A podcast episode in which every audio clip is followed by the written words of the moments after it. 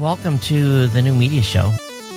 We're back. Doing the new media show again. People are actually going to listen to this jump. We do it live. We're live right now. We'll just do it live. We're going live. We're going live. We just can't get enough. The new media show. Let's go. Just do it live. We're going live. We're going live. Bada bing, bada boom. The new media show. We do it live. Just do it live. We're going live. We're going live. We're going live. We're going live. The new media show. I'm like Adam Curry, and you're more like John C. Dvorak. I think I am Adam Curry, and you're the old curmudgeon. We do it live. on the new media show again. The new media show. Technology. We make it sound so special. Yes, we do. And we try and do that every week here on the New Media Show. And this is a little bit of a unique episode because I am here solo without my um, partner in crime, Todd Cochran, who is um, dismantling his studio in Columbus, Ohio, or his office, might be a better way of saying it. But I think he also had a studio down there too. But he's a little occupied today. So I'm doing the show live, doing it on my own and uh, been wanting to do that for a while. I think I've done it maybe once, like maybe five or six years ago. I did it once, but uh, who knows? We, will do it more now because I'm working with Streamyard now, and I can actually do this on the Streamyard platform. So uh, and get it out to all my channels, my personal channels, and then out to all of Todd's too. So we're, we're tapping into I don't know. I think there's probably at least eight or ten different uh, platforms that we're streaming live to, and different um, uh, YouTube channels and things like that. So this is kind of a interesting kind of way of doing this, and it's really a sign of the times. So thank you for joining me on the new media show, and I've got a fantastic guest here that I don't believe she's ever been on the show before, but she certainly should have been a long time ago. Um, so I've got uh, Lisa Laporte here with me and uh, she's been around this medium, uh, you know, probably as long as I have. I would imagine. I'm not sure when you got into into podcasting and live and on demand uh, a video, Lisa. But um, welcome to the show. Thank you, Rob. And I was thinking, wait, you're not doing this alone. I'm here. well, so thank you for having me on. Right. No, I mean you're flying solo as a host. Right. I love it. So thank yep. you for having me on. And you're right. I've known you for 15 years, I believe, is when yep. we first met. And I've been in the podcasting business now for 18 of the 20 years that it's been around. Or I should say, Twit has been in the business for 18 of the 20 years right. it's been around. I've been here for 15, 16 years. Right. So close enough. Um, yep. Yeah. And it has really changed from, I remember when we were audio only and then we were starting to add video and nobody knew what a podcast was until I think Serial came out. So now everybody knows what a podcast is. and people tend to call them pods once in a while, which I am okay with. And it's totally grown over the 20 years. And I believe it's going to continue to grow. So it'll yeah. be fun. Yeah, I believe so too. And, you know, we've certainly seen a lot of um, fluctuations over the years in this medium. You know, in the early days of this medium, um, back when you guys were getting started, video was a huge part back then too. So I think a lot of people have this perspective that, um, you know, kind of YouTube and the phenomenon of, of YouTube now is kind of a, you know, a recent hot thing. But uh, actually, in, in some ways, it's kind of, as far as I'm concerned, it's a return to kind of the earlier heydays of podcasting, which was a lot of a lot of video. So yeah, yeah, I, I believe so. But you know, we were doing video I believe before YouTube even started, like yeah, what was the YouTube? So yeah. it's interesting now when I talk to people and they're like, "Do you simulcast?" And I'm like, like that's a new term. Yeah, we've been simulcasting for years. So I'm a little like you being in this industry for so long that that's not new to us. And when people go, Oh, so you're on YouTube when I say we have video? No, YouTube's like 2% of what we do. We have a show that has a 50% video download and, and 2% of it's on YouTube, you know, so we've been anywhere and everywhere you could consume podcasts for 18 years. So our videos are everywhere as well. And I just, I do love the fact you're right. I believe people are revisiting it. It's like YouTube is now exploding in a different way. But you know, we have TikTok now. There's so many ways to reach people that's beyond podcasting. I just think it's going to continue to grow and be magic for different people. I mean, I was just at VidCon and I was on a panel because they've added an industry track to VidCon. Mm-hmm. And we were talking about the rise of the B2B creator. I mean, if you take a look, at what's going on right now, I think in the next four to five years, and people are proving this, that you're going to have more and more and more creators that are independent contractors that don't want to be hired by our company that are going to be entering into this new media space, whether it all be podcasting. I don't know. I mean, you're going to see more TikToks, more short format shows. I mean, look at, you know, you got every platform is adding short content and different things. So I think, um, with the birth of AI too, I think this is going to just continue to explode. And I think it's going to fragment even more. I feel mm-hmm. like I don't I don't think we're over in seeing change and I feel like the change is accelerating. I don't know if you feel that way but I feel like it's really accelerating especially after well, COVID. Yeah, and I think this whole convergence of what's happening and it's really putting a lot of pressure on content creators to like be all things everywhere you know you got the short content you got the, the vertical videos and you've got the the live and you've got the on demand and you got the, the video podcasting and youtube and and uh, and what's going on with spotify and things like that and it's really creating a a complicated kind of distribution um, market for podcasting too and i wanted to be before we jump too far into this i wanted to make sure that everybody understood um, you know what's going on with with Twit and what you guys have been doing there. If if some of the audience that's listening to this isn't familiar with Twit, I wanted to basically share um, that. And uh, let me, uh, yeah, okay, I pulled it up nice. on the screen so so you can actually see this. But uh, this is this is a network that uh, uh, Lisa and Leo Laporte have built over over many years and has a whole video production studio and and have been doing this converged strategy for many many years and i thought it would be just a terrific example of how this is this is converging and for many years leo who was doing um, a nationally syndicated radio show too. So it was really kind of a blended thing you know and a lot like what i did in the early days of the medium too. I had a radio show too. Um, but this whole um, thought that leo had and, and once you talk about this a little bit about he didn't necessarily like the word podcast, but he was promoting this this name Netcast, and I think it's a good example, I guess, of the of the kind of conflict that's existed in the podcasting space around uh, people's perception of the word podcast and what it means, and um, and the, the honest truth is, is that the early days of podcasting, not very many of the content creators, and I don't know if you got in the middle of this, but we're not real happy with the name podcast because they were correct. worried they were worried that it was going to be a name that was associated with uh, likely a, a dead listening platform, which is basically the iPod. So, and I don't know, nobody could really come up with a better name. That was the that was the big issue. But what's your thought on that? And then uh, why don't you talk to us a little bit about Twit and what Twit has meant over the years to the medium? Well, that's interesting you say that because Leo also did not like the term podcast. And we called our shows netcasts for years. Right. And I believe it took me about 10 years of working on him to embrace the fact that podcasts are here, the name's staying. Uh, nobody knows what a netcast is. So I talked him into moving us to the name podcast. And then two or three years later, everyone's like, why do you call yourself a podcast? You do so much more than podcasting. And a part of me just laughs about it now because no one's come up with a different term where you know we have online content we stream it audio video so so so to me until they come out with a better name i believe calling us a podcast network is the correct thing to say. So we are a technology podcast network. We've been around mm-hmm. since 2005. So 18 of the 20 years podcasting's been around. Of course, we started with audio and we mm-hmm. originally started to being fan supported. Well, we quickly learned just being fan supported did not allow us to grow. So Leo started adding, you know, um, advertising to our shows.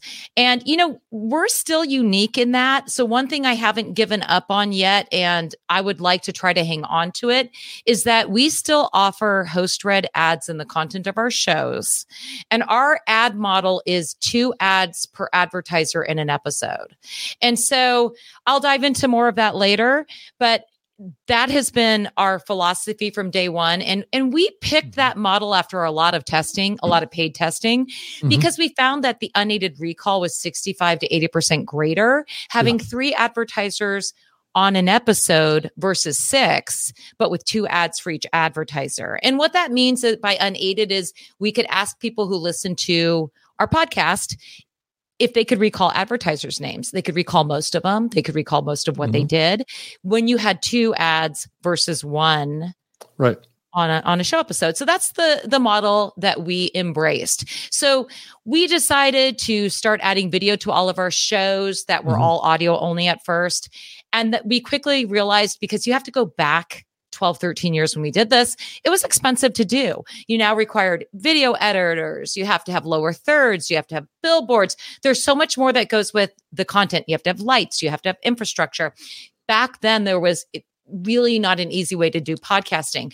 But for us, we've kept the content focused on what our audience wants to hear about in tech. So we brought on tech experts. For us, it's really bringing the quality and analysis of what's happening in technology to our audience and and helping them decipher and to navigate through tech and what's going on with it. So that's really been our mission statement for the entire time we've been doing podcasts. The focus is always on what the audience wants to hear. That's how we treat with our advertisers. We don't we don't sign just anybody. If we're going to bring an advertiser on our network, they have to have products and services that will benefit the twit audience. If they don't, we won't sign them. They have to have high integrity products and services. If they don't, we don't sign them. So one thing we've been really careful about is not overwhelming our audience with a zillion ads and continuing to try to bring our audience shows that they want to know about and, yeah. and content that they want to hear about. So we've added shows. We've, you know, I recently, even this year, you know, canceled a couple of shows because we have to stay up with the current times. And if people aren't downloading our content and they're not supporting our sponsors and, you know, downloads dwindle, mm-hmm. you have to pivot, either pivot the show's content, see what you can do. And we've done that with a lot of our shows over the years. Mm-hmm. And I think podcasting is still changing. So today, oh, yeah we have ad supported shows. We also have a club.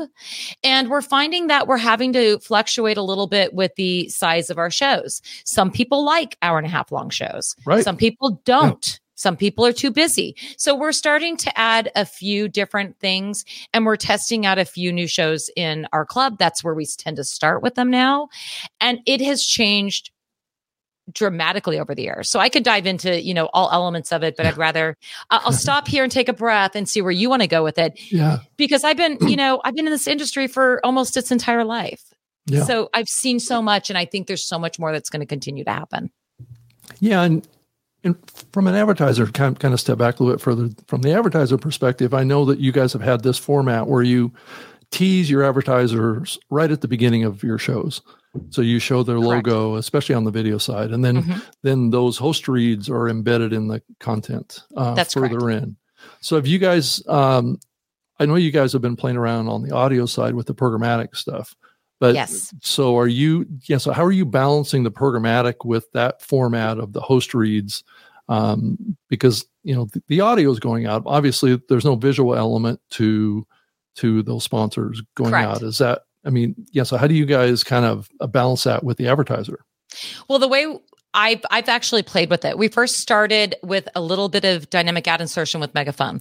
Mm-hmm. Uh, for the most part, we were leveraging it and using it for podcast trades. So one right. thing I found to be the actually not one thing I found, but the most successful way to find other listeners that are interested in podcasts are through podcasts. I, right. I try not to laugh. I had a marketing director who insisted we buy banners everywhere else. We do some TV commercials. We do paid newsletters. And I went, why are we not advertising another podcast? Because to me, that's what our fans say every year when we do a survey. So, right. so we were mostly leveraging the platform with Megaphone for dynamic ad insertion because we had to pay a high cost CDN fee, which I didn't want to pay an extra fee, but oh well, you had to pay it. So for the most part, we used it for trades and allowed them to sell some residual dynamic ad insertion. So full transparency to our audience on that. We do not hide anything. We're very clear with our audience when we're doing things. So we always write right. about it. We share it. So we were with them for a couple of years and just recently I signed an exclusive deal to do our dynamic ad insertion with Libsyn using AdvertiseCast, mm-hmm. Their partnership that they they had bought. Um, yeah. You know, I spent some time looking around at all the different people we could have partnered with. Mhm. And I just like their philosophy. I like who they are. They understand podcasting's a long game. So when we partnered with them and they literally just started on July 1st, Yeah. The way it works is, you know, we, we're clear with our audience that, hey, we're using this. It's only on our unsold audio inventory. So we upload our audio through Libsyn now. So that's where our feeds are pointed for our audio release. Our video release is still on our CDN, was, which is Yeah. with CacheFly. And then we put in markers and they're able to insert dynamic ad insertion into that, into the audio shows that don't have ad reads. We're not Right. giving them a billboard. They're only getting an interstitial ad read. And so I'm okay with it. I mean, we went in and picked out the categories that they cannot advertise. No politics, no religion. I mean, we're pretty strict on that. Right. And then also where we have exclusivity with other partners. So Mhm. we're allowing them to do the back end. They put in a couple of, you know, um, dynamic ad insertion ads and we're keeping our eye on it because, you know, depending on where you're at, they can geo target. They do way more with their dynamic ad insertion than we do, including they're in 20 countries. So they're able to do Mm-hmm. Right. ads in other countries. So Yeah. that works for me on that end. Um, and we're very clear with our audience that we're we're adding this. It's it's to help supplement the income Mhm. because ho- you know advertising's been down for the first six months of this year. I got to be honest with you. Second half is like selling out very fast. I'm very happy about it. Well, but it's a really news. great way to supplement your income is to have a dynamic ad insertion partner. But make sure it's somebody you trust and make sure it's you know you go through the categories and you're really careful. with. Yes. So how are you balancing the the the ad load? excuse me, in the audio side. Um, the thing about programmatic is that it enables you to to to run a lot of ads if you if you want to. The, the, the question Oh. back is should you run a lot of Right. ads? Right. No, no, no. I would not run a lot of ads. So, like, our biggest show, Twit, is two and a half hours long. We Mhm. allow four advertisers on that show. So, if it's not sold out and we put in an audio marker for dynamic ad insertion, Oh. we'll only put it in the one ad spot that's not sold out. So we're not it, we're not putting in a ton of programmatic ads. The only other thing that they've requ they've requested from mm-hmm. us and we're fine with it is they get two post roll ads at the end. So in the content of our shows is all we're going to put the audio ad um, that's dynamically inserted and only if it's not sold out. So we're not going to overwhelm our audience by sticking Okay. in 50 programmatic ads into any episodes. So if Twit is not sold out and it has three advertisers, there may be one more advert advertiser inserted by AdvertiseCast in the content of the show, there will be two post rolls. So we, I, you know, I had my own agency for five or six years and I worked with people that did that. That Mhm. used to be like, oh, I do three ads in an hour and a half show. They started adding 20. And I'm just like, no. First Yeah. of all, no one's going to listen to it. It doesn't work. So, so yes, um, when it comes to doing dynamic ad insertion, you're not going to get a zillion ads in the content of our show. Only if an ad was not sold on the host read side, there will be a marker for a potential ad if they have one to sell for us. So does that mean that that you guys are working on the programmatic side, or is it just the dynamic ad insertion? So it's a pre-recorded. Yeah, the so when it comes to the dynamic ad insertion, they're not Mhm. done by us. They are going to be sold and producer read by adver- AdvertiseCast. Advertisecast. So Okay. we're not. So th- that's another marker that we've told our fans. If you don't Mm-hmm. hear our host delivering the ad read, then you know it was inserted by AdvertiseCast. Got But it. we have vetted the categories, and I got to tell you, if I hear, if I see something or hear something I'm not crazy about, we'll let them know. But for the most part, their integrity and they only want to sign like high quality clients too. So we're in alignment with how we both pitch and sell to people. So that's mm-hmm. really important for me too. I just don't want to have random ads inserted into the content of our shows for sponsors I wouldn't use. So we're really careful Yeah. about who they're partnering with too. So we got a a comment question per se. Is your show's video feed available on Spotify? Well, for one thing, there there- are no feeds in into Spotify right now, um, but you can upload directly to Spotify.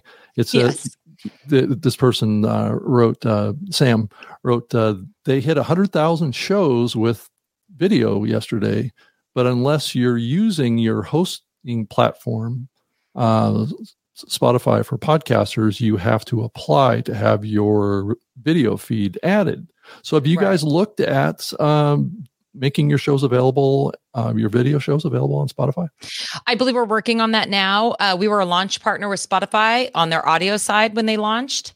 And um, if we are not getting our video feeds up there, because we do, they cache their own data. We know how that works. We've been, like I said, the audio has been with them since start. Mhm. I believe we're working on getting our video feeds also up, updated to them if they if we can allow it. So my uh, web engineer who's on vacation this week, that poor gentleman, I've hit him with so many things that I know that this is on his list. I haven't had an update on it in a while, so I'm not sure if it's been done or we're still Mhm. looking at how to make it happen.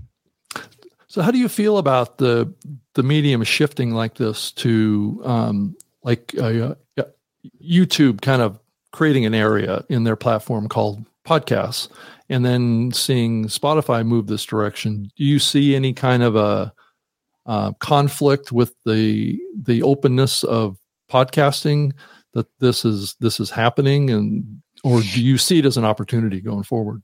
I, I, see anything as an opportunity moving forward. I try not to I try not to be closed minded because my attitude is you can't be in this industry. So you really have to be open minded. When Spotify started doing all these exclusives exclusives and you can only consume it on Spotify, I thought that was a bad move because my attitude is you want to get your podcasts out to anyone and everyone that can can download you. So I want to be on every platform I can be on for free, you know, and and say, "Hey, you can find us here. You can listen to us here." Because to me, I feel that that's the best way to go. So we've been on YouTube forever. I think it's really cool they're adding a, you know, podcasting platform. Spotify, I think their biggest mistake was putting things behind a paywall and saying you can only get it here. I think they should be smart and always be opening up to, you know, everywhere. I mean, here at Twit, we've added a club so you can get ad-free content. You can get a couple of shows that Mhm. are only for clubbers. So you do have to pay for it. But for the most part, we don't want to take anything away from our ad supported side. So we want to be anywhere and everywhere that you can download a podcast for free with our ads in it. So, Mhm. um, you know, it'll be interesting to see what happens. But here's the thing if nobody tries, if you're not trying something, you're not going to succeed. I mean, you may fail a bunch, but the only way to move forward to me, and especially on this medium being so young, is you've got to try things. So it's going to be interesting to see what happens with with all of these new tests that they're willing to do. Because you know, Google, they'll kill it fast if they don't like it. I mean, yeah. you that- know, yeah, I popped up a a kind of a screen share of the of the YouTube Music platform. So th- this is how they currently display this show. Um, Yeah. On, on that platform, it, it really doesn't have any YouTube branding on it, which I thought was really oh, that's interesting. cool. I love Uh, this. It's just a black uh, black screen. But what's interesting is that this is this is the YouTube Music area. So so if you go to music.youtube.com, if you're in the US, I do believe that um, over the last week or so that it's been released out to Canada and a few other countries, I believe, because it's been kind of primarily US only. But um, given that this is YouTube Music, but what what is playable here is our video. That's so- great. So when we, so it's really pulling from um, the YouTube side. So when we do a live show, it actually gets published as a you know a replay show on on YouTube, and then we've identified it as a podcast. So so this this actually plays video. It doesn't play audio. So that's the big distinction that's going on with the with the the, the YouTube kind of podcasting experience is that it's it's not really currently it may change it's not really currently geared towards audio only um, which is usually associated with music right Correct. so but that's not to say that that's going to remain that way I don't I think that got to change the title of this. If you're going to, you know, I know this just came out, so we were starting to, we were going to look at it too. But I, I think it's got to be music and podcasts or music and um, streaming videos or something. Cause I think it's more than podcasts at this point, right? Yeah, well, I mean, it actually has music in here too, so it's Yeah. playing. Uh, That's- it's playing audio in the platform. It's just that it's it's uh, when it displays podcasts, they're they're video. So Yeah, that's kinda- odd. Yeah. which leads you to to believe that um, this this video access is just a temporary, or not temporary, but it's just like the easiest thing that they could have done at the beginning versus adding the audio, which I had the perception that they're going to add the audio. So at some point, these pages will probably offer video and audio. Would be my my my guess, and I'm not. That would make sense. Right, You know. I mean, yeah. Yeah. so that's that that's an example of kind of i think youtube is making progress in this direction and if you contrast that to what spotify is doing um, based on that comment that, that we got that um, they're actually allowing us to publish video up there but um, it's through their tools just like with youtube Um, Correct. We always have but- to publish to Spotify and YouTube differently. but the Um, audio is going to already be there so that's the that's the thing that's the difference It'll be interesting because yeah, we publish our videos up to YouTube now, so it'll be interesting to see how this podcasting platform goes. I haven't spent too much time on it yet, but um, we'll. It's like I said, my poor web engineer keeps going, "Quit adding things to my list." um, but but well because it is getting more complicated right i mean well, it is getting more Yeah. complicated. That's the Right. one thing I and and I feel like it's accelerating.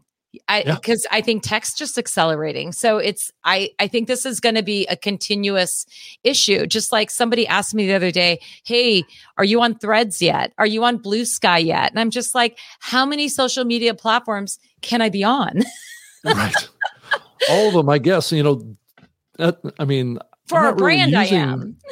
i'm not really using threads that much um Yeah, I'm not either. I mean, I set it up splits and my time is what it does and that's not always helpful Yeah, and I found with Threads, my issue with Threads is that my Instagram account is really my personal account. Occasionally, I post some some stuff for business, and Threads is more like Twitter for me. And Twitter's my business. It's in. Mhm. I've been in this industry for too long. Like LinkedIn and Twitter's business, Instagram and Facebook is mostly personal. I sometimes post some things there. So when I went to look at Threads, I'm like, I'd love to leverage this for business, Yeah. but I don't want it attached to my personal account, and they don't want Right. to let you do that right do that. So my attitude is, well, then forget it. I'm just, yeah it's, but we're on it for our business. You, you know, we have to be anywhere and everywhere, but you're right. It's getting more complicated. So imagine if you're a solo podcaster and Yeah. you're trying to break to into do this. everything right It's, Yeah. it's, it's almost impossible. And, uh, you know, what I would tell people uh, wanting to go out into a podcast is, you know, I have, I have my own little podcast that I do for me. So I do a podcast called Host Red Ads because I've been in the ad sales business and podcasting in the trenches Forever. forever. it's been And- a long time And yeah. there's so many times I'm saying the same exact thing to so many people that I started doing a podcast about it, which has been great because when someone's like, I don't understand why I need those four tools, I can send them a three minute podcast and go, here's the reasons why. And it's got the written information on it. So, so as much as I would say it's better to own all your own content and Mhm. to go back to the old days and record your own thing and then publish it in every which way you possibly can. I don't know if that's doable anymore. You know, um, you know, maybe that works, but I do that on Anchor, which was, you know, bought by Spotify, and now I'm part of that little thing. So I have my own little podcast there. But when it comes to our network, we own everything we do. We publish to every place known to man, and to do that requires a team and a lot of people to to have it happen. Now you can record cheaper. I think you can do video a lot cheaper today, um, but still for distribution and for editing and everything you need to do with a podcast, you know, you need help or you should pick one platform to be on. It would be my recommendation. It depends on what you're doing it for. Like for me, I'm just doing it to have some explainers for my sales team to use. Because they're just like, can you record this one so we can send it to our 80 partners who don't remember anything we've told them? And that's okay. Podcasting is, it's only been around 20 years. It's not the same as advertising on TV, on radio, where you know everyone heard it right away. You know, Mhm. we'll drop an ad on Tuesday's Mac Break Weekly. And if you don't educate a client on Thursday, they're like, where's all my signups? It's not the way it works in the podcasting industry. right But not everybody knows that. Yeah, that's true. And then, you know, like with this show is a good example. It, David wrote, uh, "Great to see you," and the new media show on LinkedIn, which um, uh, this show wasn't made, made available on LinkedIn until I started doing it through um, through Streamyard. Um, so it's just a matter of of uh, trying to get in as many places as you can these days because there th- there is a lot of competition out there now and you know, Correct. let, us talk about that a little bit too Oh yeah. And I will Uh, tell you LinkedIn yeah. has really exploded over the last few years. It's where it's it's honestly now my go-to business social app to see what's going on in the world. That's where I go first. It- It's not Twitter. So LinkedIn has really taken over on that end. The one thing I don't like about LinkedIn is is I tend to ignore the mail as you know, it was by chance. I caught your email yesterday in LinkedIn. I even Right. say in my profile, email me at lisa at twit.tv because I'm on so many social media platforms yeah you can't keep up with them all you can't keep up with them all, but LinkedIn is a really great place to be because you're going to hit professionals. You're going to know who they are. Nobody's in there under a fake name. So, Yep. yeah, I really think LinkedIn um, has really become a very marketable place to be. It's juicy. You got really a lot of great people on there. So, everyone should be on LinkedIn, in my attitude. But that may change in three or four years. Yeah i mean i'm with uh, david here. I uh, thank you for coming on. I mean i love your Oh. energy and i love your your knowledge and your background and experience. It's it's kind of it's very refreshing in some ways because it's it it really you have a very open perspective on this medium and you're open to whatever comes because you've basically seen whatever's come in the past so Well, and you know, I own the company with too, so no one can fire me. right so if you don't like what I'm helps. saying, well, you know, it's funny. I listened, you know, I've I've been friends with you and Todd for years. And I love how Todd is blunt. I'm pretty blunt. Yeah. Um, he will call it how he sees it. And everyone Oh, yeah. expects that from him. And I'm starting to be a little bit more like that now that, you know, I've been around, you know, like someone called me um, a legend the other day in this industry. And I go, that just means I'm really old and I've been around the thing for a long time. So OG is the, the term everybody Yes, uses, right? It's like, is that a compliment? I'm not quite sure. I, I don't know if it's an insult or a compliment, but but either way, I I feel like I've acquired a lot of wisdom. I still feel like I the older I get to, I realize I don't know everything. The older I get, the more I realize how little I know about everything. And I might be Mm-hmm. an expert in this little sliver over here, or I might even have some great ideas. But the 25 year old on my team may walk in my office and say, Why aren't we doing this? And you know what? That might be the best idea we've done all year. So always keep an open mind. But you're right. I do have a lot of wisdom in this industry. I have some ideas of what's going to happen next, but who really knows? And yeah, I'm happy to share anything I can with you.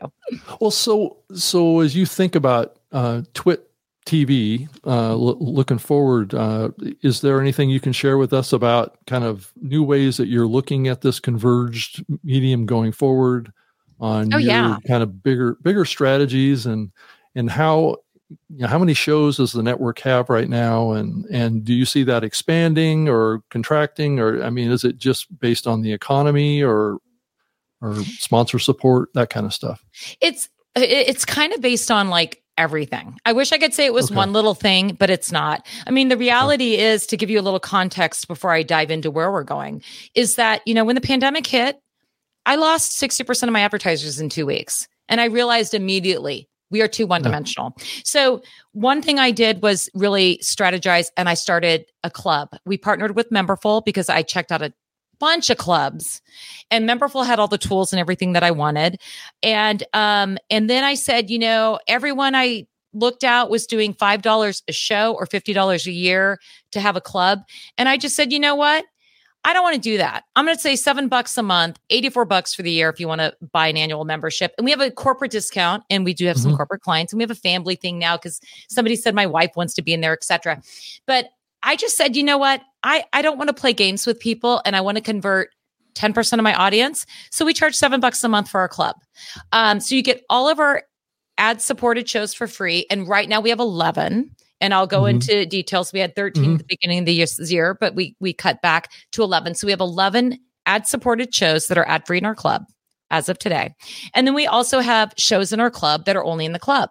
So we have Home Theater Geeks in the club. It's a short format show with Scott Wilkinson, which used to be a show that we did on our network for an hour and a half, but the audience dwindled and we didn't have sponsors to support it. So we brought it back in the club and we're thrilled to bring it back. Our fans really missed it.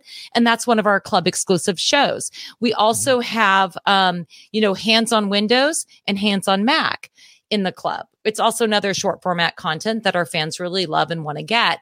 And Paul Thurrott is on Windows Weekly. Paul doesn't want to do ad reads. So it's perfect. He's doing tips and tricks on everything you need to know about windows that just rolled out. And then he's going to keep adding on to what he's doing there. So it's a really great way for, you know, Windows people to know how to navigate, you know, that sphere. We also have the Untitled Linux show, which is really fun. Um, that we just started doing, you know, it was not going to be a weekly show and then it birthed and became a show. So that's in the club. So in the club we also have fun. We we hung out on friday night Ant made ribs and believe it or not people hung out with us while we're eating ribs and just gassing. So so so to now get to where we're at today uh, the reason why to cancel a couple of shows is, you know, partially economics, but partially because we lost our audience. Think about it. In the pandemic, uh, Disney Plus exploded, Apple Plus Mhm. exploded. Um, There's a lot of Paramount competition. right? How many pluses jumped out? And then now today, if you take a look around, people are laying off, people are canceling shows. Spotify's opening their closed stuff to the public, going, "Oh, this was a bad idea." Um, so, so yeah, so I think we've had some softness this year, you know, in our downloads, and so for us, you know, it's like, okay, are we going to keep doing a show that lost fifty percent of its downloads in 18 months? Or are we going to pivot that show and do something new? So so i canceled two shows this year. Unfortunately one of them had been on our network for 13 years. And dear god we did everything we could to elevate that show to boost it Mhm. but it lost 50% of its downloads in 18 months. And nobody wanted to sponsor it. Uh Right. So I didn't know what else to do. So of course I canceled it and I've had so much mud thrown at me from fans who hate me for canceling it, but it's like you weren't supporting the show. I'm sorry. At some point I've got to I got to keep the lights on. I got to pay people. So moving forward, this is where I'm blunt and people don't like me. Um, and I've reached the point in my career where, you know, I'm not here to be liked. I'm kind of like the government where Leo's the royal family. So go applaud him. And, you know, you want to throw tomatoes at me, knock yourself out. I still have to run a business. So moving forward, we're doing more things in our club. I'd like to keep growing that. I'm not saying it's going to be perfect for, you know, revenue. It's no way going to, you know, take over paying this team. And we're getting more creative with what we're doing with our sponsors. Mhm. And in addition to our host read ads, you can do takeovers. We have a 30 second spot at the top of every show. Like if an automobile manufacturer is rolling out a new car and they want to do a takeover on our network for a month, we have that ability. We have a naming rights sponsor. Right now it's ACI Learning. I had LastPass in 2020 and Mhm. we hope we have like five or six sponsors interested in that for next year. So that gets you branding in our studio. It gets you more, you know, gets you, uh, you get all of our ads in our live events. Mhm. You get banners on our website. It's actually a customized package that can be built depending on a, you know a sponsor's needs. And as we're testing new content now that we have our club, we're starting to test shows there. So right now we're working on an AI show in our club and Jason Howell's going to be leading that since it was his show all about Android that we closed out. And he's starting to practice that show in our club. We'll workshop it in the club, then we'll pull it out of the club. And that's what we just did with this week in space.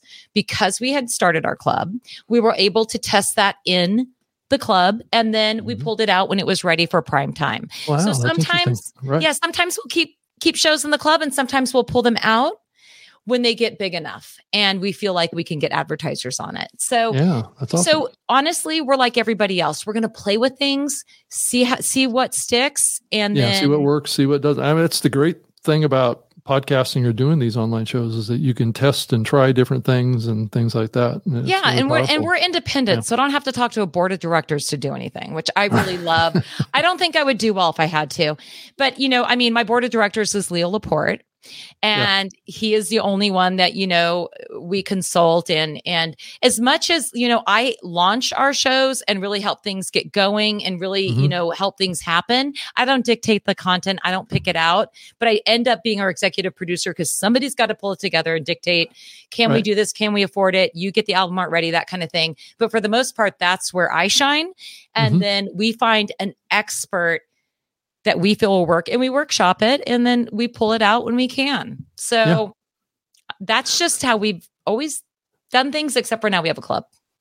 So, how are you guys kind of promoting and marketing your shows out, out there? I know you've always done the cross promotion thing, which has always been one big advantage of being a network of shows, right? So you could cross promote, but to reach new audiences, Yes. what do you guys? I mean, you mentioned earlier about running advertising on other podcasts. Is that the core of the strategy, or what kind of other outreach are you guys doing to find find the right audience? We we're doing a lot of outreach. Um, my COO had left in May, so I've stepped back into that space to see what's Mm. been going on, and we have Mhm. a marketing manager on our team. So, being a small podcast network, I am now heavily in the trenches of marketing because I Mhm. want to make sure I like what's happening. I didn't really like what was happening over the last few years. There's too much focus and emphasis outside of our ecosphere, and I think Ah. that was a mistake. So, the best traction I've seen has been advertising in other podcasts, looking, you know, of course, similar. Either, you know, it's a, you know, highly affluent, highly intellectual podcasts. I, I want those podcasts and also Mhm. other tech podcasts. So one thing I have found to be very successful is we do podcasting trades with other partners That's- where- yeah, I was gonna yeah, we'll be just like, um, hey, we'll give you 200,000 downloads if you give us 200,000 downloads. So we do a Mhm. little trade with other podcast networks. We typically have them record what they want us to share Mhm. and we'll record what we want them to share. So it's Leo's voice going out on their um, platform, unless they like to do their own ad reads. I've been told by some people that said, no, we'll do the ad read. And we're like, great, that's even better because a trusted host speaking to their audience will always win over somebody just doing an ad read. Because I mean, if you know who Leo Laporte is, it's great. But if you don't, the host of that show doing the ad reads better. So that's a really great way to get your brand and name out there. So we have bought on other podcast networks. We've done trades. We do work with a Google Ads ex- expert that's really helping us, you know, get our name out there when people are interested in Mhm. the tech, you know, um, podcasting space. So we've been working a little bit there. Another thing you can do that we've been doing is improving organic SEO on our website. The problem with our website, I mean, the problem with us is we're broadcast media. Podcasts are Mhm. broadcast. So Google, you know, organic search is written. So we've been working with a company that's helped us, you know, make sure you have specific things on your website, all the stuff along those lines. Uh, having our podcast hosts on other networks is huge. You know, that's a you what, what's the best way to get your name out there? Appear on another network that has a huge following. So we also Yeah. do that. Um, I'm on this show. I also do. yeah, a but that takes a lot of lot of cash, right? A lot, lot of money, or are those trade deals, those trade promotions? The trade deals are the Really the best, best way, because they take time. Right. And here's the thing. Yeah, it's money because you could have sold that ad somewhere else. But if they have some open inventory and we have open inventory, every podcaster should be out there doing this. I still think though, you know, Mhm. being on another show, yeah, that takes time, but there's no money, you know, and then we promote it, they promote it, things like that. Another thing we found that is really a cool thing is we, we we've been doing a few takeovers on Twit. So we had the Ah. whole Rocket cast on Twit. We had the whole Wheel Bearings cast on Twit. We have Alex Kantrowitz coming up with his network Mhm. doing a takeover on Twit. So I Mhm. think, you know, cross promoting by appearing on different networks, it's time and sure time's money, but you're not Mhm. spending anything. So why Right. not? Um, so that's, I would say if you have no money, trades, get your name out there, go to the podcast movement, uh, do whatever you can to get known and be an expert and really have something to say. Like I wouldn't appear on one of our Twitch shows. I'm the wrong person. I'm not an expert in tech. You know, it's not my, it's not what I do. But you want to talk about sales and business? Bring me on. Yeah, I mean, if you, if you can get your hosts on other people's podcasts, is that a? Have you found that's a good use of their time? Yes. Okay. Yes. Getting Just them on other guest. networks and Right. and and then, you know, having other people come on our network. And another thing we do is, you know, anybody that shows up on our network, you know, we send them a cut down of, you know, in a TikTok form if they want it in TikTok or, you know, if they Mhm. want a YouTube clip or something, we'll send them anything they want to promote on their social because why not? That's just easy to, you know, to to get the name out there. So we also do a lot of social media promotion Mhm. also takes time. All of this Oh. will either take time or money. So Yeah. if you don't have money, you're going to have to leverage your time. If you don't have Right. time and you you have have to money, you got to spend it. So Right. so we do a combination of both and um you just have to do both. You really have to do both if if you really want to grow. Yeah, well, that totally makes sense.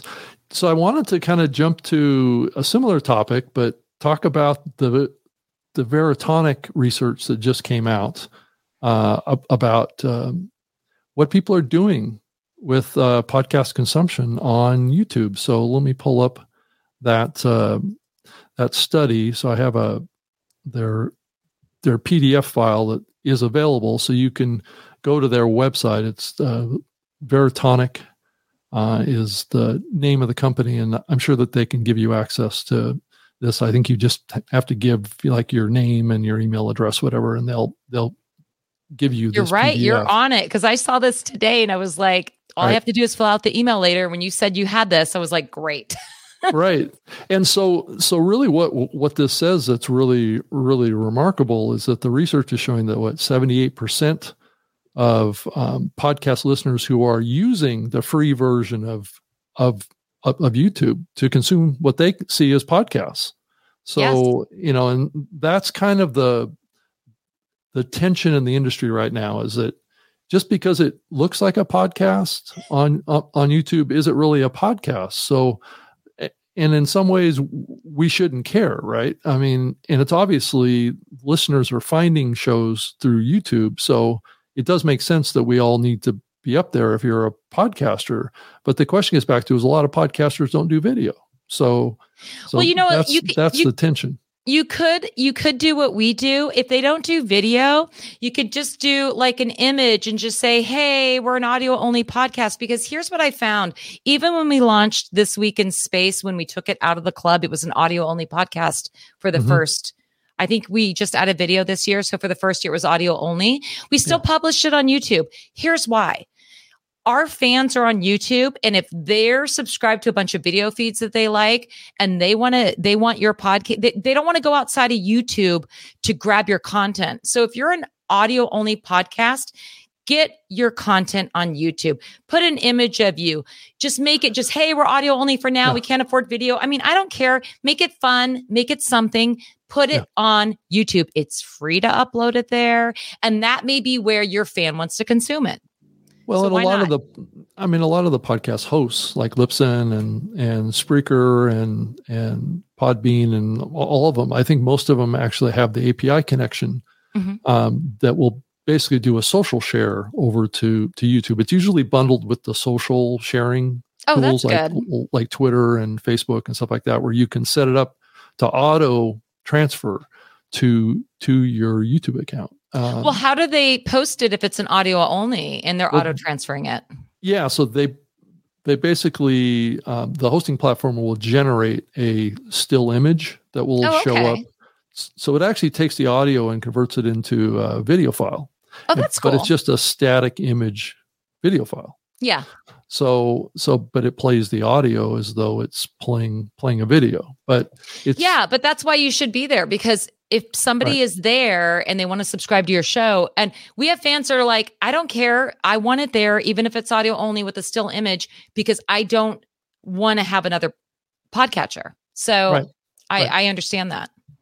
So th- that's that's an easy way to do it because then that's automated, right? That's It great. just gets shared automatically. But the more advanced level is to actually create a video version of your show, right? That's so, correct. So you know, and this this research that I have up on the screen, almost half of podcasts consumers in, in the U.S. are, are report watching their favorite podcast at least once per week on YouTube. So it's like forty That's great. seven percent. That's huge. Um, and you start thinking, you know, in daily, 36%, monthly, 17%. And you just have to back up and you just have to think how many, how many people are using YouTube? So the, these must be significant numbers.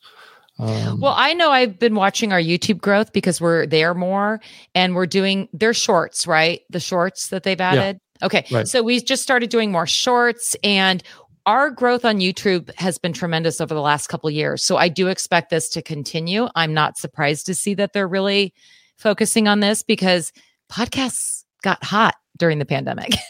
and everyone's Yeah. trying to catch up and monetize on that. So this doesn't surprise me. We've seen a lot of growth on YouTube and it, it's really refreshing to see that more and more people are posting there. Whether you want to call it a podcast or a video cast or whatever the term is on YouTube. yeah. Um, because I know that you mentioned that you and Todd have gone back and forth, and Leo and I have gone back and forth on that too. yeah. I mean, um, it's, I mean, if you're a purist from the early days of podcasting, I, I'm a little conflicted by it because, it, you know, if I think about the past, um, how strong video was in the past, um, and then YouTube entered the, the space. and basically took all the video podcasters, right? And they, right. everybody they started hosting. influencers. Right, right, right, exactly. They became influencers. But but the, the, what's interesting is this research is showing 54% of podcast consumers report watching podcasts on YouTube because they like to see the hosts. yes. You know, Yes. so I- that's that's the piece that you guys have been playing into for years. Well, correct. And what was interesting was that even last year we had video growth. Pretty, Mhm. pretty big video growth, and I think video Right. growth is going to continue because pe- I, I I think you know what I like on YouTube. You can download any format you want. So if it's you know if you you don't have a lot of room on your phone, you could you could download it.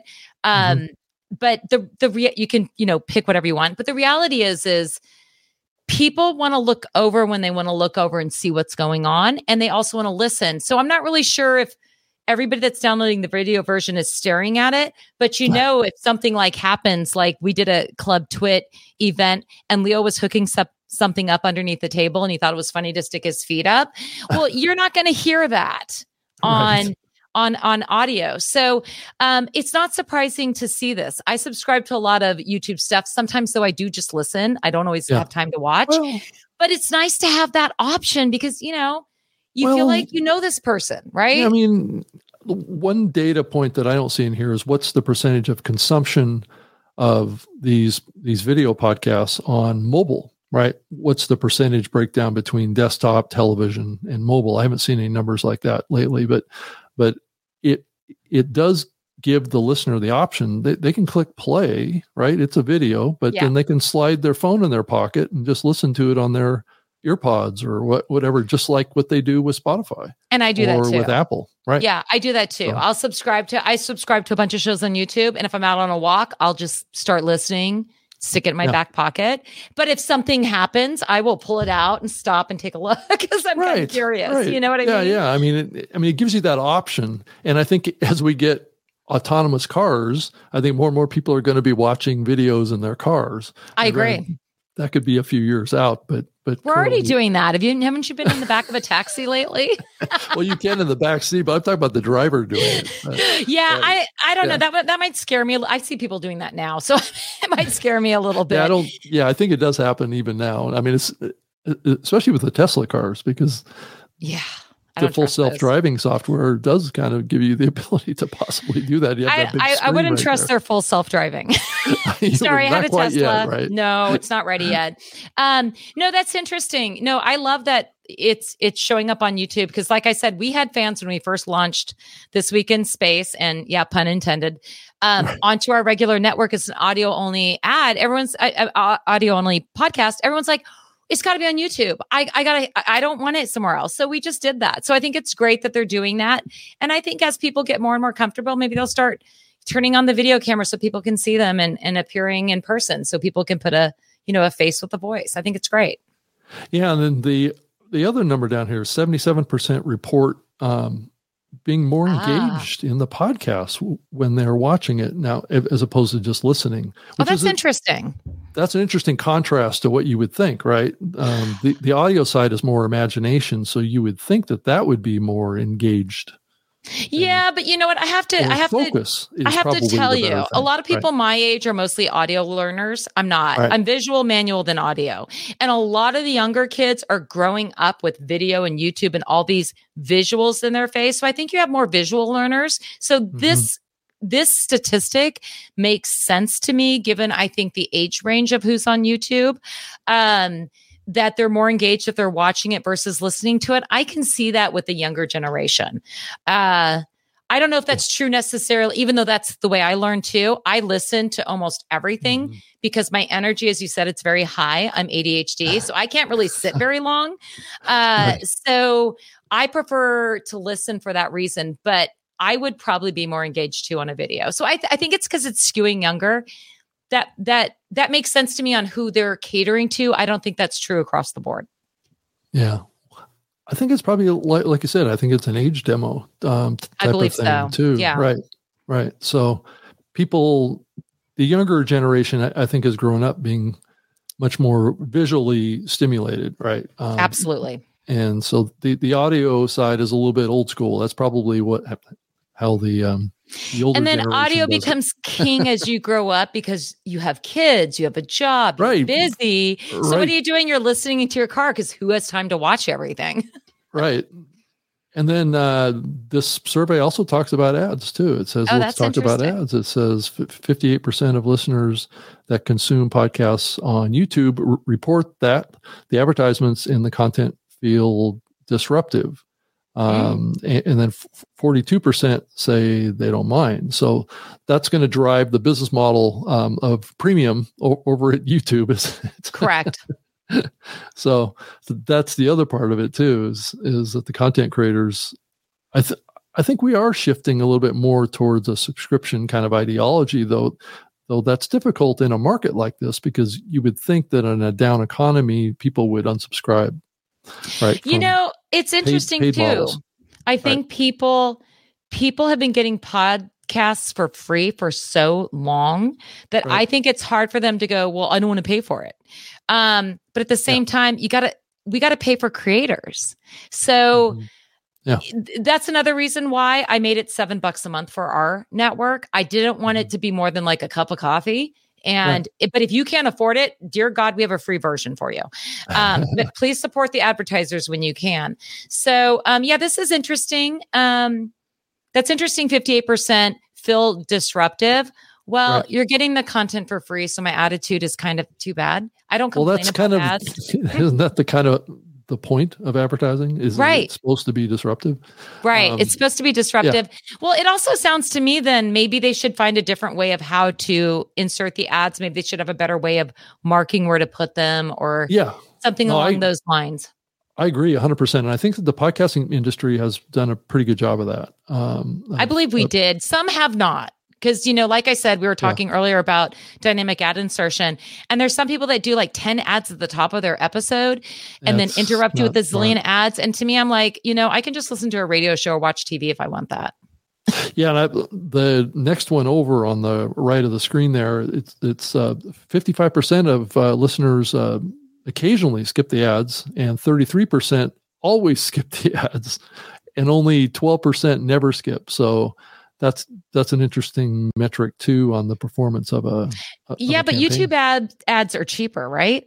I mean, Well, what are their CPMs? I haven't, I haven't shopped Well, them in that- a long time. Yeah, that and they they play they require you have to watch a certain percentage of the ad before you can skip it though. Correct. So so And that's if people allow you to skip them. It depends on what you it mark depends on the campaign. it. Yeah. Right. Yeah. Right. Totally. And it says 70% of listeners report sometimes visiting the website for, you know, that was driven by an ad, I guess. Well, that's pretty good. I have to tell you, that's a those high numbers. response. Right. Yeah. Because, you know, um, it's not as good as my numbers, but it's good. Oh, you're you're way above that, huh? That's way awesome. above that. Well, on our host read ads, because we actually pull our audience once a year. We uh, because you know, unlike Google and Facebook where they're just aggregating your information and using it against you, we actually ask our audience for their feedback. One time a year, we get about mm-hmm. 10,000 responses in 3 to 4 weeks, and I'm happy to say that 85% of those that did our survey made a purchase based on an ad they heard from us. So I think we have a higher rate going to websites and checking it out. Yeah, so awesome. seeing 70% went and visited, I'm kind of curious about the conversion rates though, and actually Yeah. made a purchase. Well, it looks like uh, Veritonic um, answered my my question because this this slide shows a, Ah. breakdown of where people are consuming podcasts on wow, YouTube. mobile's low. I expected it to be higher. Forty six percent on on mobile. It says thirty nine percent on computer. Uh, okay, then this 15% means their audience must be older than I'm thinking they are. Because I have to tell you, ours has Yeah. pivoted. I would say it's no longer on my kit, but we are probably about 70% mobile or 75% mobile consumption Wow. now. So um, this is interesting to see. Wow. Yeah, but what's the what's the distribution percentage between the audio uh, listenership side and the video listenership? Oh, side? that that depends by show. We actually It take does. a look at by show. So like Twit for instance, it used to be about 90% audio and 10% video. It's gone to 20% video, 80% audio. And for a two and a half, three hour long show, that's a pretty good percentage. Yeah. Um Security now is about the same. That used to be almost all audio. Um, I'm just looking through our percentages here. Um, MacBreak Weekly has grown in video. Our video has grown tremendously over the last couple of years. So I'm not surprised in in see, but but I am surprised to see that 40% is being consumed on a computer. I'd like to know what is this based on?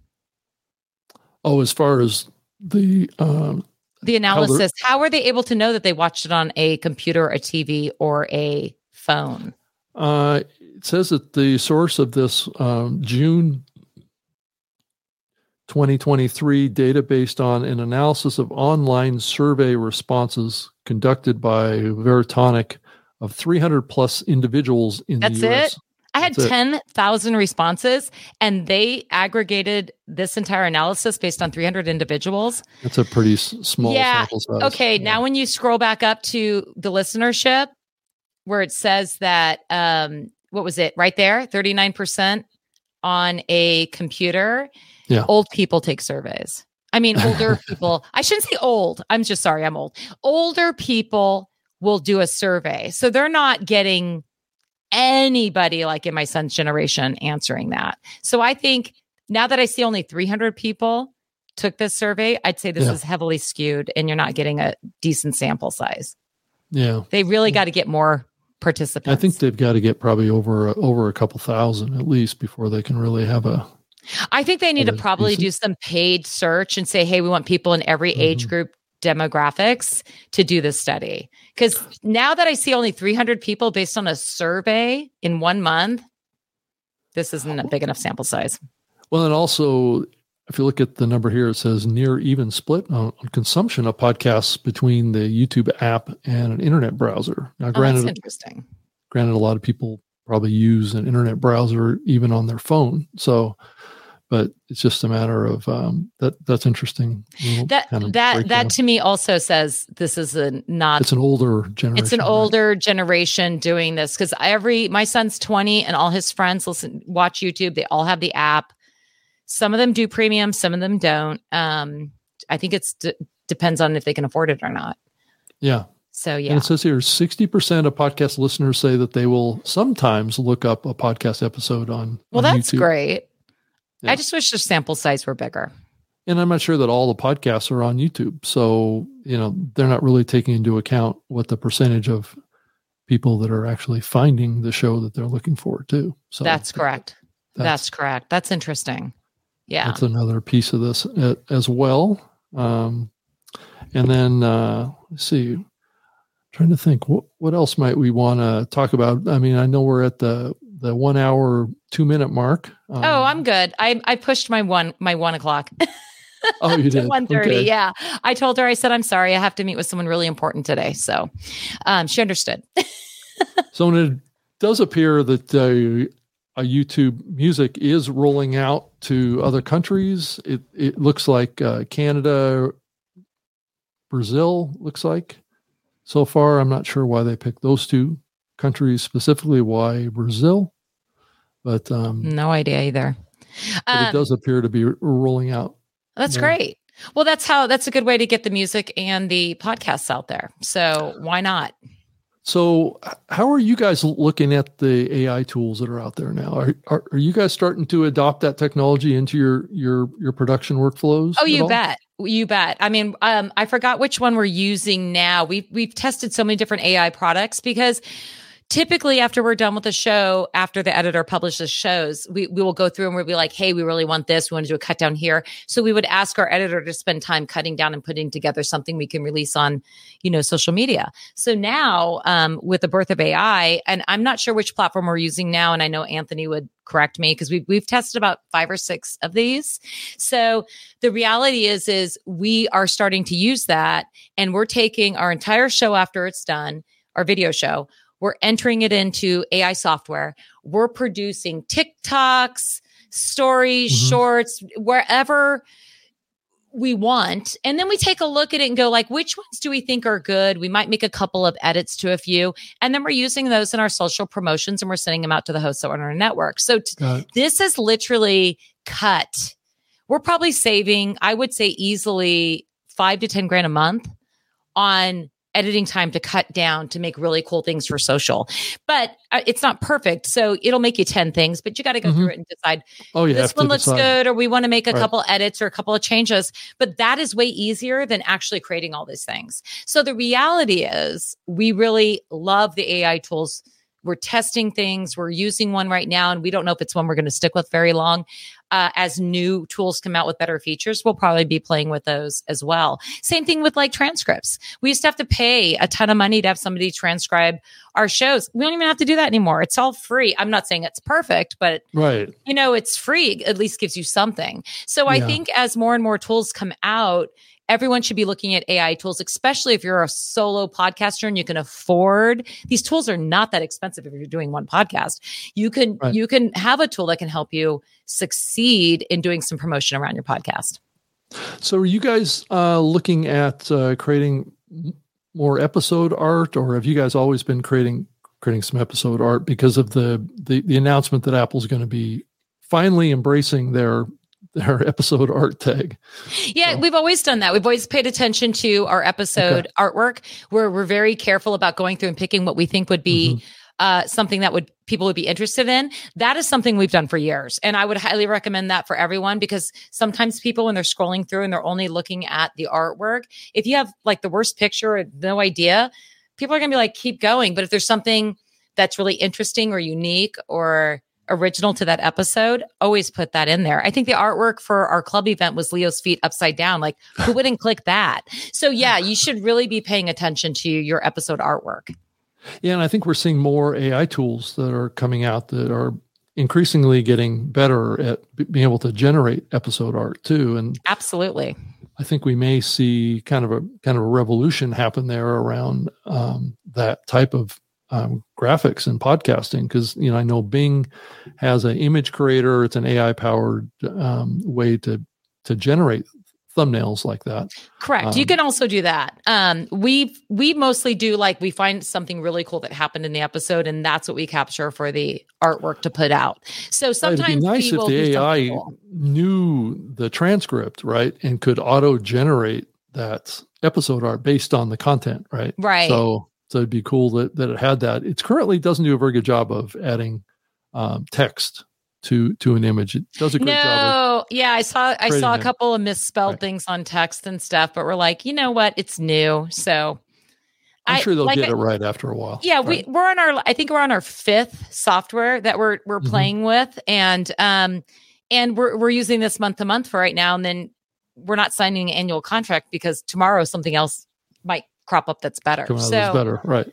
yeah, so it's just, you know, I, I think this it's been a really interesting ride so far in this industry.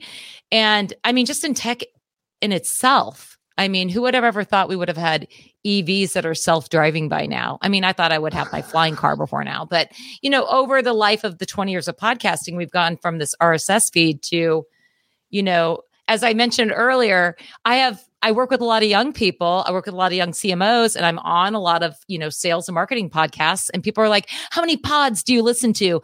And Leo was like rolling his eyes at me. He goes, "Oh, it's podcasts. Why are they calling them pods?" And I'm like, "What? I don't know." So, so to me it's like, I don't are, are we going to even be called podcasts later? I mean, between videos on YouTube, we've got influencers, there's TikToks. I'm not even sure what we're going to be called in the next 10 years. So, it'll be interesting to see how that evolves. Yeah, yeah, I agree. It is going to be interesting to see. Yeah, I don't know if you've seen the the image of the of the flying car, but um, I've got a. It may be difficult to see it because the image is so small, but um, I can share it really quick. But it it fly. Yeah, I don't know if you've seen this or not, but it I guess it sells for like a like like a hundred thousand dollars or something like that. They have one finally. Yeah, let's. Oh, all right. Here's here it is.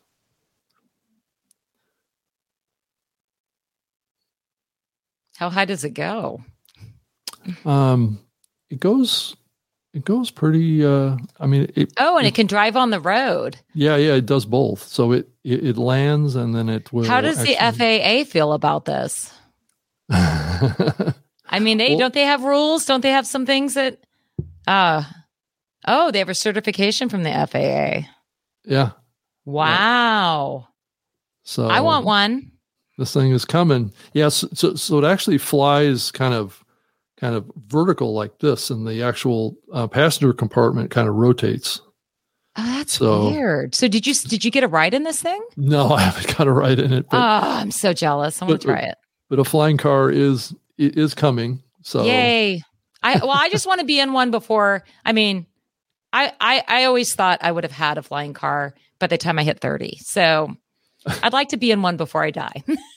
Let's see if we can actually get one going. Yeah, I think I think we got to just, you know, we got to decarbonize transportation and the grid and you know, we have to do a lot for this planet if humans want to survive on it. So that'll be cool to see what happens next with flying cars. Well, there's been all these new concepts of, of, of flying cars that have been rummaging around, but I guess th- this one that I just showed you is really, really the first one. Well, that that'll be they've, uh, great. It's really going to happen. Okay, this I want to see. yeah, and I can't uh let's see new. I was trying to find it really quick just so I could share it here. Oh no, I like this. This is great. video, but it's not coming up. Hmm. All right. Well, it's not cooperating on my easy, easy path. Okay, here's one here. Okay, it's a actually it's a video, so maybe I can do that quick here, so you can see it fly. That would be cool. But I want to be in it. So I do, yeah. I mean, I when, when it's safe, and and I don't want Elon Musk to make it. So this hopefully isn't backed by him. right, it's actually playing an ad right now, so I'm going to wait till the ad's oh. over.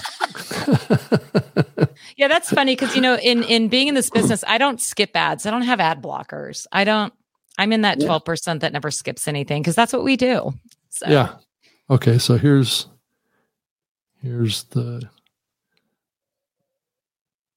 there it is. So it's um yeah, so it it it takes off r- vertically and it's got a flight range of about 110 miles. Wow. That's so cool. How how high can it go? I'm not sure. It doesn't say oh say it costs 300 $300,000. So that's how it flies. Yeah, I was going to say when you said a hundred thousand, I thought, wow, that's, That's actually cheap. like a really expensive car price. But Right. yeah, I was going to say it has to be more. That's crazy. Yeah, no, I'm I'm interested. Yeah, I will go test drive one. Yeah, it's They the- probably it's- charge you. Yeah, I want to start a new show. It's the it's the new flying car show. That's that, that, that's what I should do. You know, I just think technology is getting more and more interesting. I mean, I actually am a fan of AI, but I'm also a little concerned with some of the deep fakes and you know, I don't want nuclear a nuclear war to happen because people are faking presidents and things like that. So, I'm a little worried Yeah. about the Yeah. the dark side of human nature in AI, but um I just wish people would be more positive about it and find useful tools to use it for instead of, you know, focusing on all the horrible things it can do. So it'll Yeah. be interesting to see what happens when flying cars actually come out. But they're going to have to probably like regulate it. Oh my gosh. Can you just see some states banning it? You can't have a flying car in Kentucky, but you can in Yeah. California. I can just see that already happening. Yeah, and then the whole au- autonomous driving thing is it, that's probably coming at the same time too. But oh, three Oh, think thousand dollars. Yeah, I think it's got to come down in price a little bit before. Oh, oh, all the rich people will buy it, but yeah, it's not going to, it's not even going to be on my radar probably ever. Yeah, right, right. Oh, that's so funny. Well, I'm I've I, I kind of came to the end of uh, my topics that I want to talk about. But I mean, is there anything else your your observations of of of the industry and any changes? I know that you're uh, speaking at Podcast Movement coming up, Yes, I And- am. and I think I actually had your session. Yeah, it's going to be on Tuesday, um, I believe at 5 p.m. I, I knew it was getting scheduled, and and my salesperson that's going with me said it is scheduled. So I'm going to be joining um, Jen from Memberful because she is who I worked with to help launch, you Mhm. know, our um, our club. And it's been a wonderful experience. And I've always told her, I said, Hey, if you ever want me to help you talk about what you guys have done for us, I'd be happy to. So she was able to secure a panel at Podcast Movement. I'm going to be there Yeah. to talk about what we've done and, you know, why we we did why the choices we did, you know, Right. in when we launched our club. But I think, you know, there's so many opportunities out there for people if they're not able to find the advertisers to support them. Cause I have mm-hmm. to be honest with you, this year, gosh, I thought 2020 was bad. I was like, okay, phew, I survived a pandemic. I can do anything. Then the start of this year, it was like advertising went completely away. And it's like, oh, thank God we started a club, you know, but, um, but I feel like I'm dealing with a whole new set of challenges. So this is a really great opportunity to have a small community that, you know, you can build your, your, um, you know your podcast around and and it's just one other way that you can have you know your your podcast supports you Mhm. and you be able to do the content you want if you're unable to secure the advertising you need.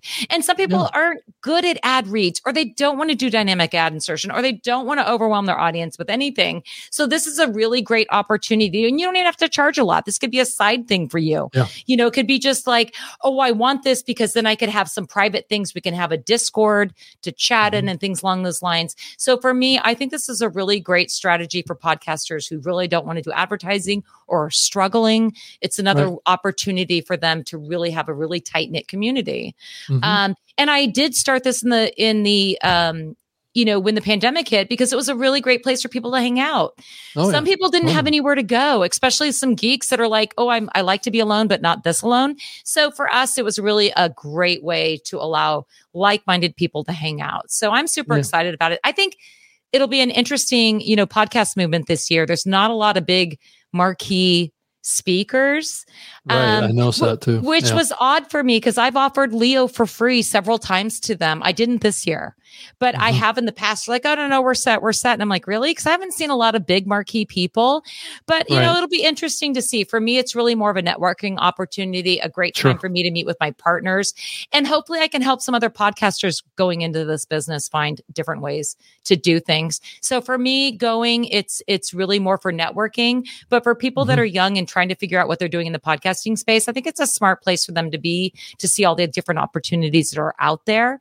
Mhm. You know, there's so many different things that are out there. And as I mentioned to you earlier, I think the rise of the B2B creator, like we were talking about at VidCon, because people, you know, some people are like, I really want to promote my business. I don't know how to do this. How do I do this? They may want to hire an influencer or they may want to get some media training and doing their own podcast. So it's a really great place for people to come and figure out how they want to get their content out there.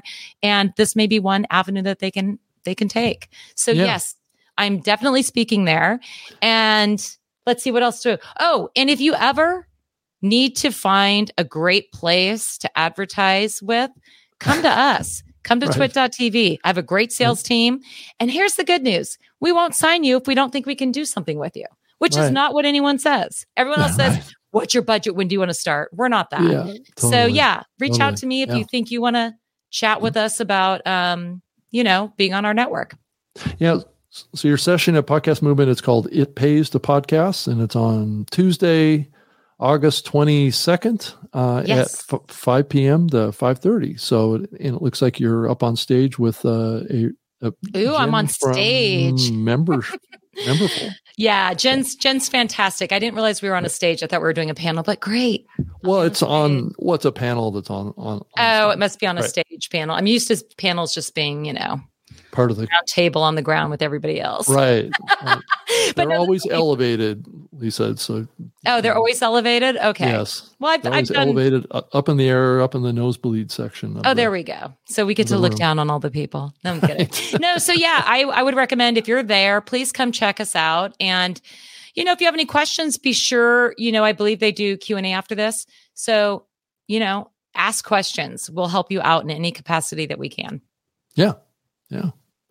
Well, Lisa, it's been fantastic to have you on, on the show. So any any viewer of this that may want to reach out to you, what's the best way for for a, a viewer of the show to to get a hold of you?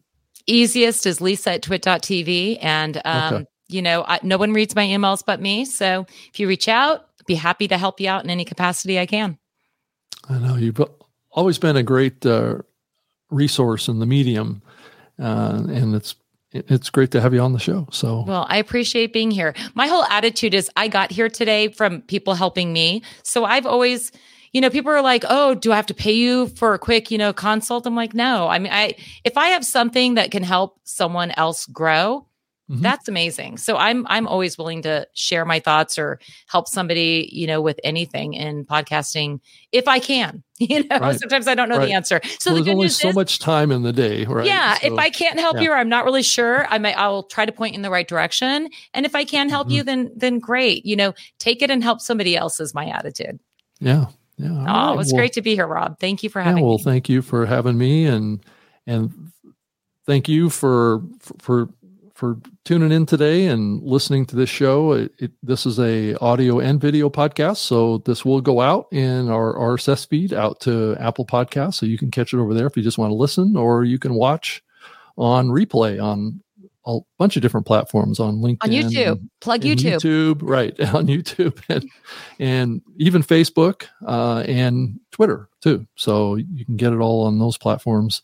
But uh, definitely go subscribe, and I'm sure Todd will be back next week. And this show will actually uh, be live on stage at Podcast Movement again on um, on August 23rd, and I'm I'm planning on trying to stream it live but I'm also going to be using a uh, new video camera that will record the session. It's a 360 degree camera. Um, oh, those are fun. Have you done that yet? yeah, yeah. I have one here that I. I You should play with it quite a bit before you you do that because it, it's a challenge to edit and post. Just so you know. Well, yeah. So it actually comes with a lot of the. It's the Insta 360 um, X3. I don't know. if Yeah, we we we used that, that in. Rome. So yeah, we Oh, just you found did? it. Yeah, you've got to just play with the editing. The editing's Yeah. a little challenging, which is why you're not seeing them all because that was Leo's thing. um, so we haven't exactly posted them all, but it's so cool. They're so fun to use. Oh, it so is. I'm glad Yeah. you're using that. yeah. So playing around with that, seeing what what, what can be done, and if I can record the whole session um, with that camera, that means that anybody that watches the video can can scroll and see the audience. so I know I was going to say maybe you'll see me if I'm not in a meeting. I'll be there. right, right. So so anyway, well, thanks, thanks, Lisa. I appreciate everybody joining us today. I'm gonna sign off on the on the show, but uh, thank you so much. Hi everyone. Bye.